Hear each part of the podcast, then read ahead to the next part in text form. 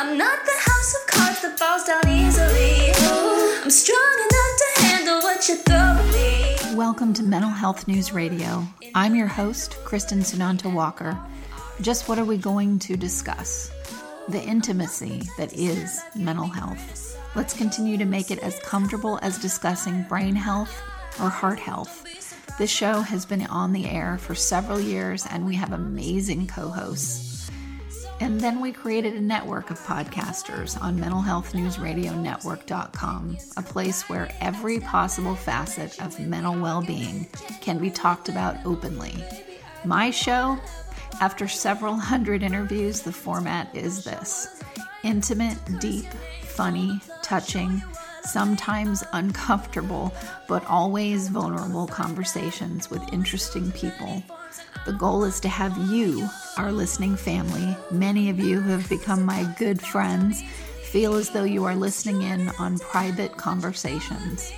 Thank you for tuning in and becoming part of this amazing journey with me and now with our network of podcasters.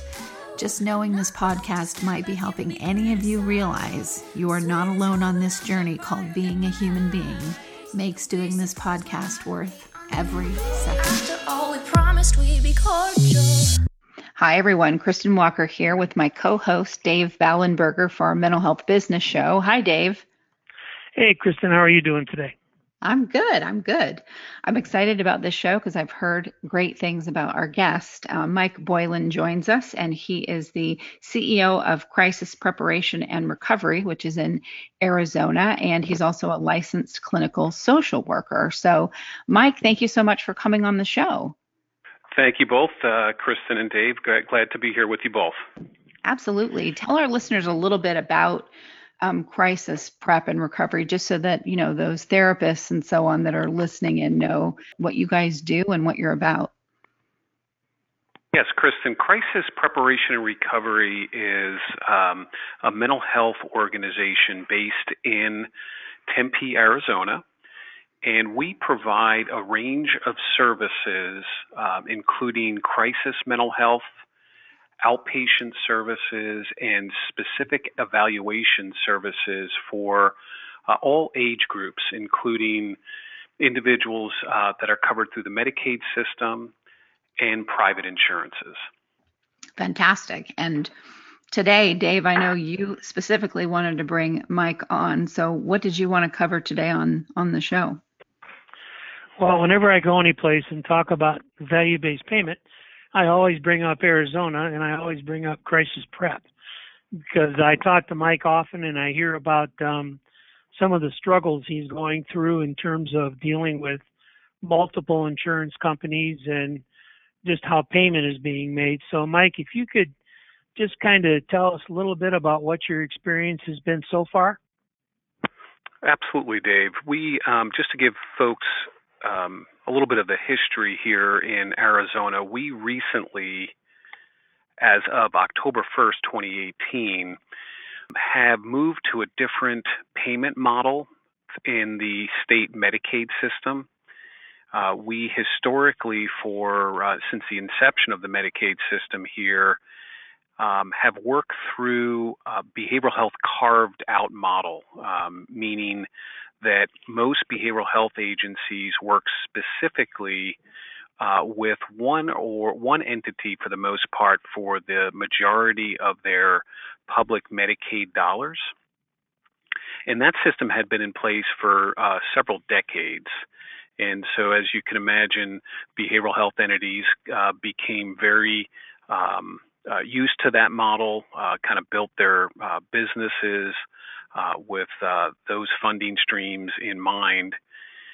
And then the the um, the Medicaid system uh, made had been planning for a major change to a model that really brings in a kind of more of an integrative approach, and the the thinking being that if the physical health side uh, and the mental health or behavioral health side were on the same page, including the funding streams, that there could be significant improvements in overall health for the for the Medicaid population that all of our, our provider organizations are serving. So that that provides Dave and Kristin just a backdrop of some of the changes that occurred. We in Arizona went really from working with one entity, one Medicaid managed behavioral health carved out insurance company, and currently are working now with seven. Wow. Was the change of that a you've got plenty of time um, to figure this out. This is what's going to be happening in the next few months. Here's all the, my great instructions on how to do it. or, or more likely, was it kind of uh, not that well informed to you? Uh, Kristin and Dave, it, it, was planned out for many, many years. Oh, um, oh, good. The, okay. The good. state, the state did provide uh, numerous opportunities uh, about the changes, the purpose of the changes, uh, and were kind of integral in, uh, in, in letting the behavioral health community know through various forums, including including our Arizona um, kind of a council of human service providers. Uh, they were a regular. Uh, in regular attendance at those meetings, discussing the purpose of the change, the rationale for the change, and trying to help uh, organizations prepare for uh, the different payment models, the different ways that the plan, the new health plans will be working with provider organizations, um, and they kind of laid out the, those changes uh, well in advance.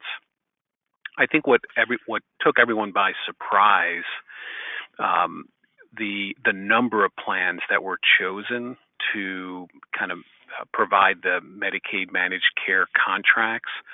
Uh, were seven instead of what we were all anticipating, something along the lines of about four. Mike, did you find that um, other organizations actually did their homework in terms of getting ready for this? I, I think I think the hard part, Dave, is because the financial model changed so much mm-hmm. um, from what what we referred to as kind of our block payment methodology, where most organizations received an, uh, a monthly allocation uh, from the previous um, system, to a system that really uh, promoted the uh, concept of fee for service. So with that, the, the it's very difficult for organizations unless you have significant res- financial resources um, mm-hmm. to be able to transition from a payment methodology where you you know you received that 112 block payment um, to a model where now you're relying on a kind of a fee for service methodology because yeah. that that that requires um, really two two very important things to be happening. One, that behavioral health organizations can submit those claims timely.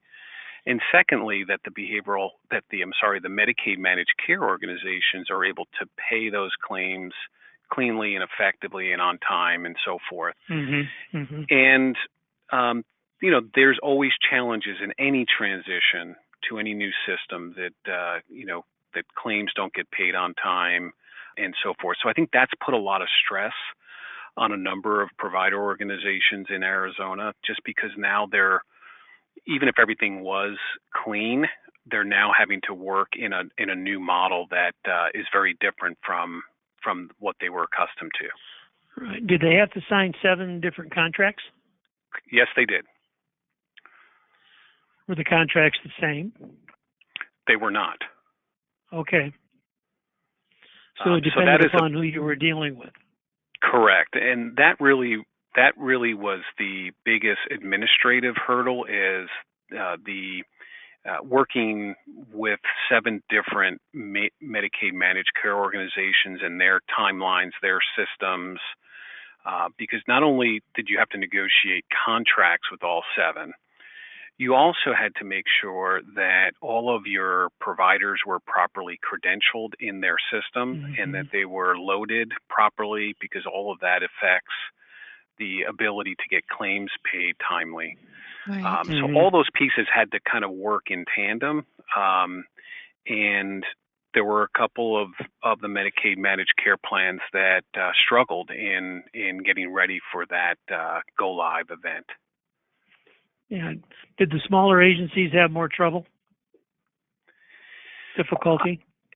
I think over I think across the board the smaller agencies do just because they lack that infrastructure Right. um, and having all the resources needed to um, to negotiate rates, to negotiate that you know they when you're smaller you don't have as much leverage Right. uh, when you're trying to negotiate rates. So it's a matter of trying to um, make your case and make your case um, uh, seven different times.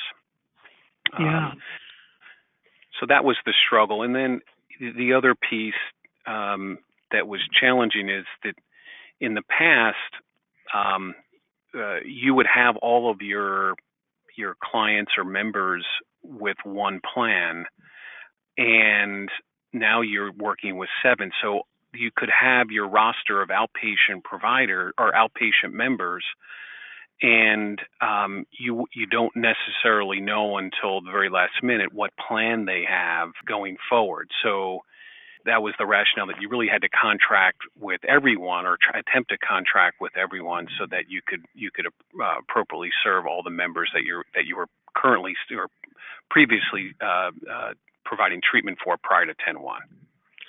So when comes in, so when someone comes in for services, uh, do you have to check and see that they're with one of those seven? Correct. And so you have to get that uh, done first before you start providing service. Correct. Yeah, eligibility verification. Um, we Sounds have like a big uh, challenge.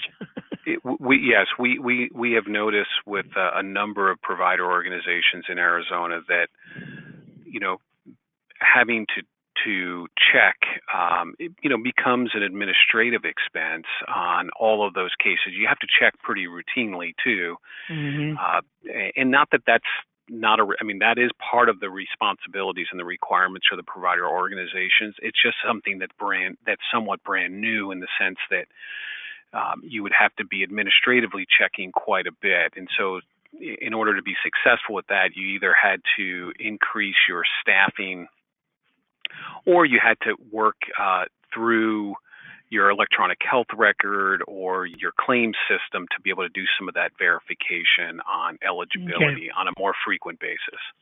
Mhm. Now I, I know one of the things that um, Crisis Prep did because we've worked with you for a while. Um, yeah, I know you had what you called like-minded partners, Correct. and you still have those. Um, did that help at all in terms of service delivery? I think Dave, what what helped us quite a bit is we we have a number of um, payer strategies where we build on um, being able to serve folks that have coverage through commercial plans, Medicare, Medicare Advantage plans, as Mhm. well as the Medicaid system. And, and I, I would just highly recommend, um, as organizations kind of think about their futures, is really trying to develop a diversified payer strategy hmm so that you're not so dependent on one funding source. Yeah. Uh, because with any change, there's going to be there's there will be challenges. Um, the difficulty in getting paid timely, you know, could could have um, um, uh, financial ramification for any organization.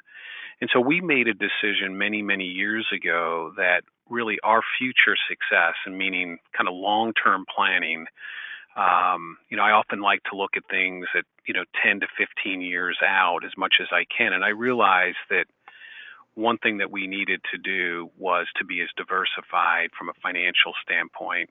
Um, um, and we were able to implement that uh, many, many years ago. And that required, a, you know, kind of a concerted effort on our part to invest in not only hiring the right licensed professionals, providing supervision for uh, associate level professionals so they could get their independent stas- status, hiring clinicians and, and staff that could see Medicare or Medicare Advantage individuals and get paid by the Medicare plan successfully. Mhm. And then building the infrastructure. You really have to have a strong credentialing team. You have to have a strong billing, third party payment reimbursement team in, within your organization, or at least have it at arm's arm's distance that you know you can trust. And then more importantly, having a, a, an electronic health record system that works, where you have viability that it can get you can get your claims paid timely, and you know you have a window and you have a kind of a dashboard of what's happening with your claims. Those mm-hmm. are those are the key components that I think have made us uh, somewhat successful during this transition. Okay. I know that you that you guys use um, Next Step Solutions. So if anyone's listening, um, it's nextstepsolutionsinc.com. Um, and they're always my go-to EHR when I get asked by agencies and agency networks. You know, this is one that you need at the top of your list. But one of the things that I found interesting is, yes, your piece about your EHR is important. How how has that been for you in the past compared to now where there are changes like this that are going to happen you don't always know exactly what those changes are going to be but you need exact requirements to give to an EHR organization so they know how to change things around so you don't have that lapse in payment in terms of their part so what would you say you know was helpful this time around in making sure that that piece of technology was working correctly so that that didn't become an impediment to getting paid. Kristin, great point, and and I and I must say there's probably a little bit of luck in our timing. Um, I have been familiar with uh, Next Step through a relationship uh, we've had as an organization with a company called Easy Claim, uh, which is kind of in the in the Michigan area, along with Next Step Solutions. And a few years ago, one of the challenges that we faced as an organization is we were growing very quickly, but we were growing in a way that made the the previous system that we had uh, really insufficient to meet our needs. And what I mean by that is we were growing outside the walls of our offices. We do a lot of work as an organization in other clinical settings Examples would be emergency departments. We go to people's homes. We go to skilled nursing and assisted living centers. We go to jails. And so we really needed a robust system that was on demand and not a system that was um, uh, kind of server based at our offices where we would historically have to VPN in to make that connection to our previous electronic health record. So one of the key pieces that I kind of work with our team on here at Crisis Preparation and Recovery a few years ago is I said, listen, if we're going to be successful in the future, we need to have an on-demand, robust system that any of our clinical staff and or administrative staff can connect to without the impediments of a server-based VPN dial-in kind of model. And so we did a, a, we did really almost a year of research and decided that really Next Step Solutions was the choice for us for a number of reasons. One, it could do all the things that I mentioned. Um, we could submit claims as part of our electronic health record model, so it improved the timeliness of claims.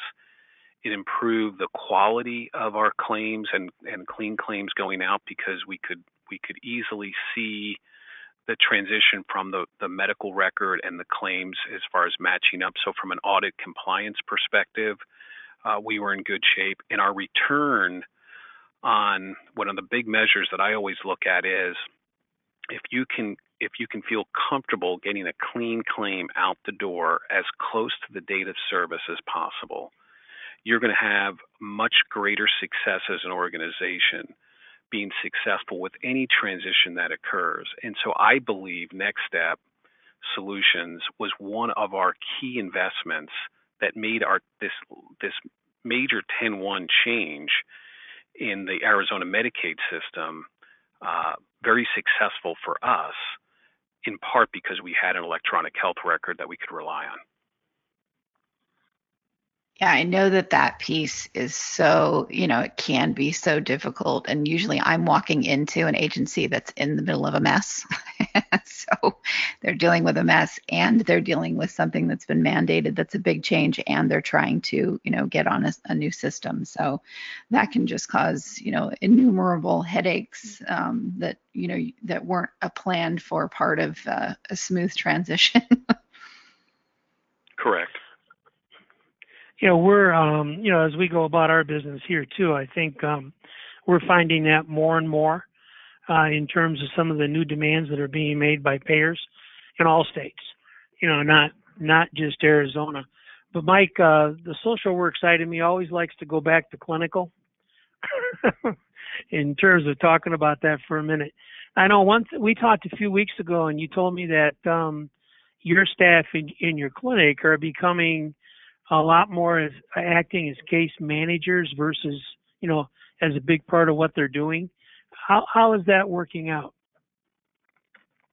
Very well, Dave. We we we have really just launched um, um, what we refer to as kind of our social determinants of health clinical model, and it relies on strong, um, kind of almost back to basics case, good social work casework, good social work case management.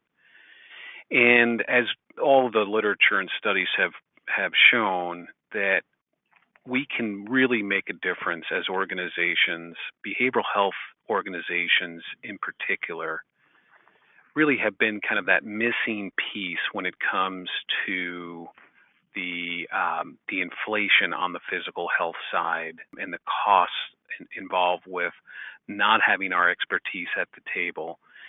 And so developing collaborative care models with a strong focus on case management and focusing on the social determinants of health is highly recommended. Um, um, and I think studies have proven that we can make a difference. Um, I've always been intrigued that, um, you know, the costs that are spent on uh, treating folks with chronic care conditions like type 2 diabetes um, can be um, positively impacted by the time, the empathy, the nudging, uh, the outreach of uh, really good clinical social workers in trying to improve the lives of folks. And so, from a behavioral health standpoint, we have not always thought of ourselves in in ways that we could impact some of those chronic care conditions.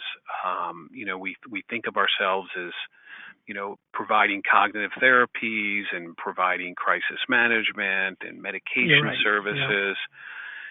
And I really would um, would recommend highly that the skill sets that a, that a lot of behavioral health organizations across the country already have and are really part of their DNA um, could really be the difference makers in controlling the cost of some of those chronic care conditions. And it's really that mentality and that kind of thinking, I think, that that behavioral health organizations can bring to the payers and can bring to the state organizations and say, you know, it's our work. It's, you know, where we're meeting uh, clients or patients where they are. We're not waiting for them to ring our doorbell to come in for service. We are going to them. We're playing a greater role with primary care. Um, we have the ability and the time to spend um, and understand the challenges that people face that might have really nothing to do with a physical health nature. It's just that there might be barriers that um, the expertise of good social clinical work um, can uncover and try to resolve. Mm-hmm. Now, I know you're using the OQ35 as your assessment tool. Correct. Um, would you say that uh, clinicians, after they've given that assessment, are writing their treatment plans against the assessment in terms of what they find out? You know, we're we're relatively, um, Dave, relatively new in that process. We were, we're we're in about a year or so, and and um, okay. we're we're we're still kind of in that that uh, that approach where we're trying to make sure that we're using tools and then trying to impact the um, that gear the treatment plans to some of the information that we that we receive from uh, some of those tools that uh, that okay. we're having the patients complete and so forth. But it's a work in progress, and we're you know we continue to kind of showcase that, use it as a dashboard because it is important for clinicians to know where patients are in kind of their health journey and and ways that they can improve their uh, you know their clinical um, interventions to kind of best meet the need.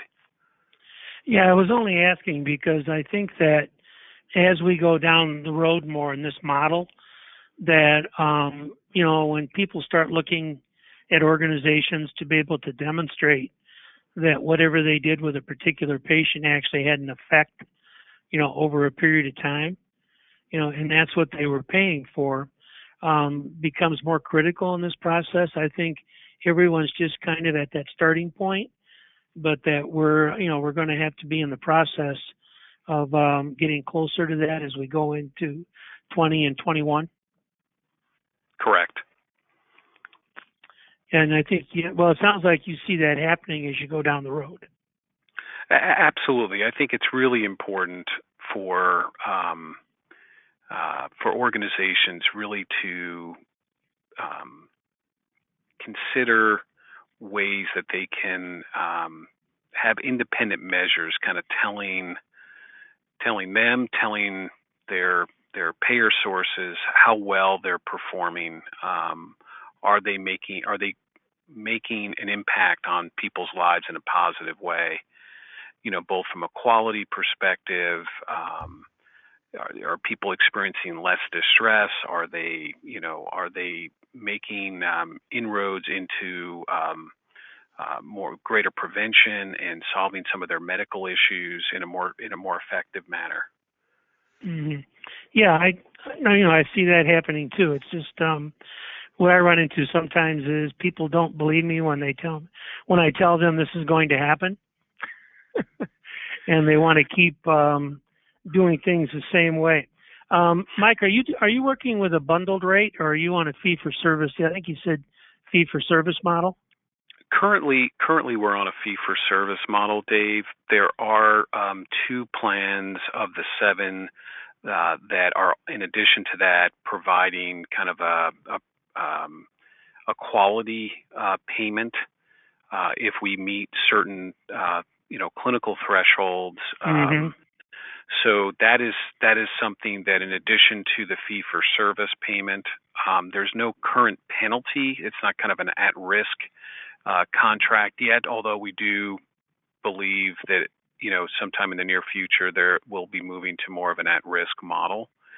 Um, but it is designed to uh, really have some objective measures in place that we can prove that we are providing a valuable service and that people are getting better and that it's not just a fee for service environment that we're just delivering services you know uh, with no indication of how well people are performing and getting better and so forth you know the the companies that are will give you extra dollars if you meet certain standards. What what kinds of things are they looking for? Really, in this in in what we have in place, um, a number of things. Uh, because Dave, as you know, we we do a lot of work in emergency room settings and the, mm-hmm. kind of mm-hmm. the impact mm-hmm. that we have um, about you know what levels of care do people need when we see them in a crisis setting. So one of the metrics that uh, several of the plans have in place for us is really how well are we coordinating and collaborating with someone's outpatient team if they have one. Um, okay. And if they don't have one, how what kind of efforts are we um, providing to ensure that they do make a connection to the appropriate behavioral health or even social service organization, depending on what we have, you know, what we've assessed their needs to be. Mm-hmm. Um, so that's a big piece. So what what the plans are looking at um, is how well we're doing that, how well are we coordinating, how well are we collaborating with other organizations to meet that individual's need, and then secondly, is and this is really where the rubber hits the road. How well are our interventions in relationship to the individual coming back into a higher level of care, like an emergency department or needing to be right. rehospitalized or so forth. And although we don't have total control over uh, the, all of those variables, um, it is an area that I'm very interested in because it demonstrates mm-hmm. a kind of a different mindset and how important it is to make um, really good referrals and connections, and then follow up to make sure people have have um, fully established um, their services at kind of those lower levels of care when it's appropriate. Yeah, that's almost where the case management piece comes in, doesn't it? Correct. Absolutely. Yeah. So Yeah. we have invested. Um, we really have invested quite a bit in in bringing up what we would refer to as kind of our social determinants of health case management model.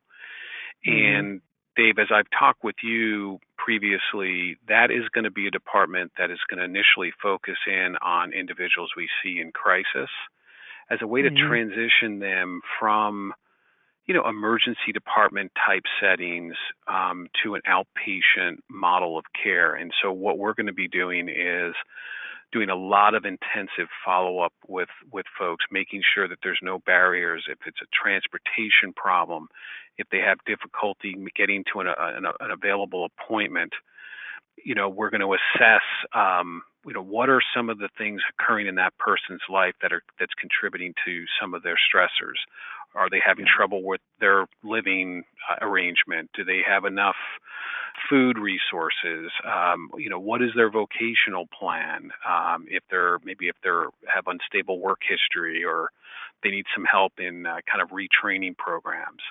Do they have a substance use issue? Because we got to address that if if if those things are occurring. And is Mhm. there compliance with whatever if they have had a treatment plan in the past that was successful what what got in the way um, and so we're looking at compliance uh, to an appropriate plan and addressing all of those social determinants when we can. So literally we might be getting on the phone with the utility company that, you know, that might provide some utility relief uh, to make sure that this person doesn't lose their electricity in the middle of the summer here and be faced with, you know, sweltering conditions in their home. And Mhm. and that to me buys the I think it it develops a a, sense of connection with an individual that now realizes, hey, this group uh, that I'm working with, in our case, uh, crisis preparation and recovery, I, I have found a way to connect with this person at a different level than just than just a talk therapy model in the office, right? Um, Right. And so, so th- those good, you know, it's really good social work skills I think that come to play. Um, and so that's what I'm looking for in building in our organization, and uh, hopefully we'll have great success with it. Yeah, no, I think what you described is exactly the direction that um, a value-based model would work. You know, in terms of you're not trying to create every single service yourself. Um, you're going out and find it as you as you guys call it, like-minded partners that can provide some of that care. Um, and it does take away from the our traditional come in and see me for 45 minutes and then we'll see how you're doing next time. Um, it, it really is a different way of looking at it, and probably is the way that, in a lot of times, we should be doing it. You know, in terms of working with someone, and I think often, um, you know, when you get into kind of a visit model where you come in to see the therapist, that's where you lose quite a few uh, people who come in for help because a lot of them really that's difficult for them in terms of you know we're going to take a look at you sort of a thing rather than figuring out what are the things going on around you that are making it difficult for you to function in the community Correct. Yeah, I mean, David, you know, you and I both uh, um, have had uh, years of experience in training. Really, it's you know, it's getting back to that fundamental concept of you know the person and their environment, and what can we be doing as professionals to positively impact a person's environment so that they can be more successful and um, have a more you know sense of purpose and um, and and with that in mind that we they can have better health outcomes and health scores Yeah. which uh, which has proven to you know re- reduce the reduce the cost so I would highly recommend any organization to really consider that approach make sure that you have the the necessary the necessary um, uh, billing codes and contracts in place so that you can develop that type of model Mhm. and really develop a partnership with the payers in a way that says, "Hey, listen, you know, if you identify, you know, the the 100 or 150 most um, you know, moderate to high complex members that this model could uh, have an impact, um, you know, these are the this is the kind of the way to start. For, at least this is what we what we're putting in in place with some of the payers, and we we hope that the, it will be very successful and that the patients will end up with uh, with better health outcomes. No, I, I think you're right, Mike, and I think that is the direction you're going. I can see. I I already know Crisis Prep has a good start on this, and um, we'll continue working on it. Kristin, I think we should thank Mike for visiting with us today. well, one thing I want to check really quick, Mike, is I always ask someone, you know, why they got into the field of mental health. So can we close on on that note since we have so many people in different areas of mental health that that are thinking about getting into the career. It's nice to hear from someone in your position as to why this was attractive to you. Well, this this really was the perfect uh, vocation and career for me, and thank you, Kristin, for that uh, that question because I remember, um, you know, my mom was always a big person in my life, encouraged me to kind of go this path. Um, um, I've always had the patience and the interest and the time to try to try to make a difference, not only with individuals but also in in in uh, my community in one big area i was sitting i was sitting at my undergraduate celebration for graduation back in the early 90s and i was asked by a visiting professor uh, what my plans were and i didn't really know at the time you know as a as a, a recent undergrad and um I said, you know, maybe I'm thinking of going to law school, you know, because I was I got my bachelor's in political science, and he looked at me with kind of a dismayed look on his face. He said, "Mike, you really need to be a social worker." And it was really from that point on,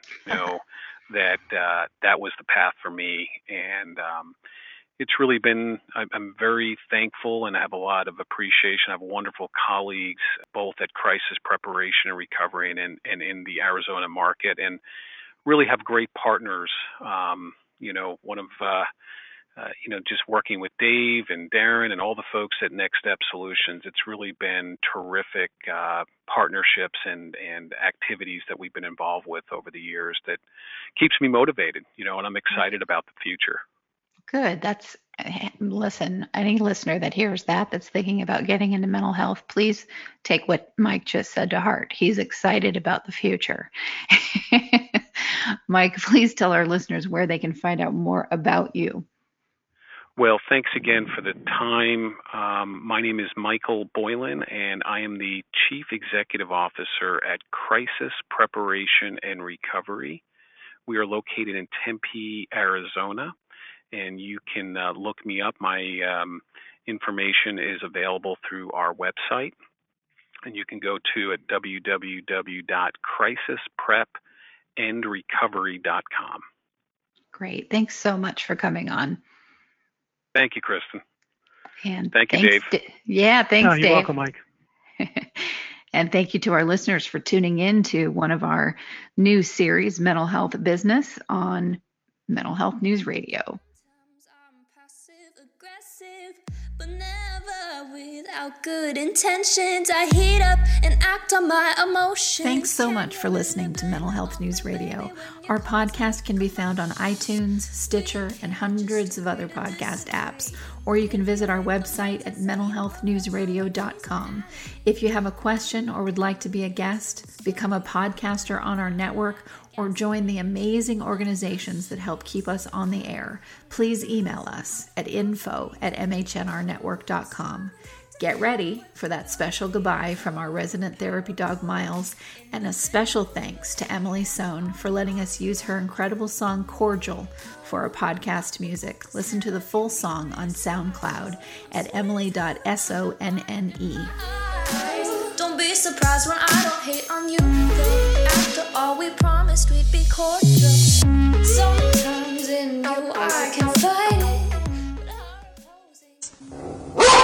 Good boy.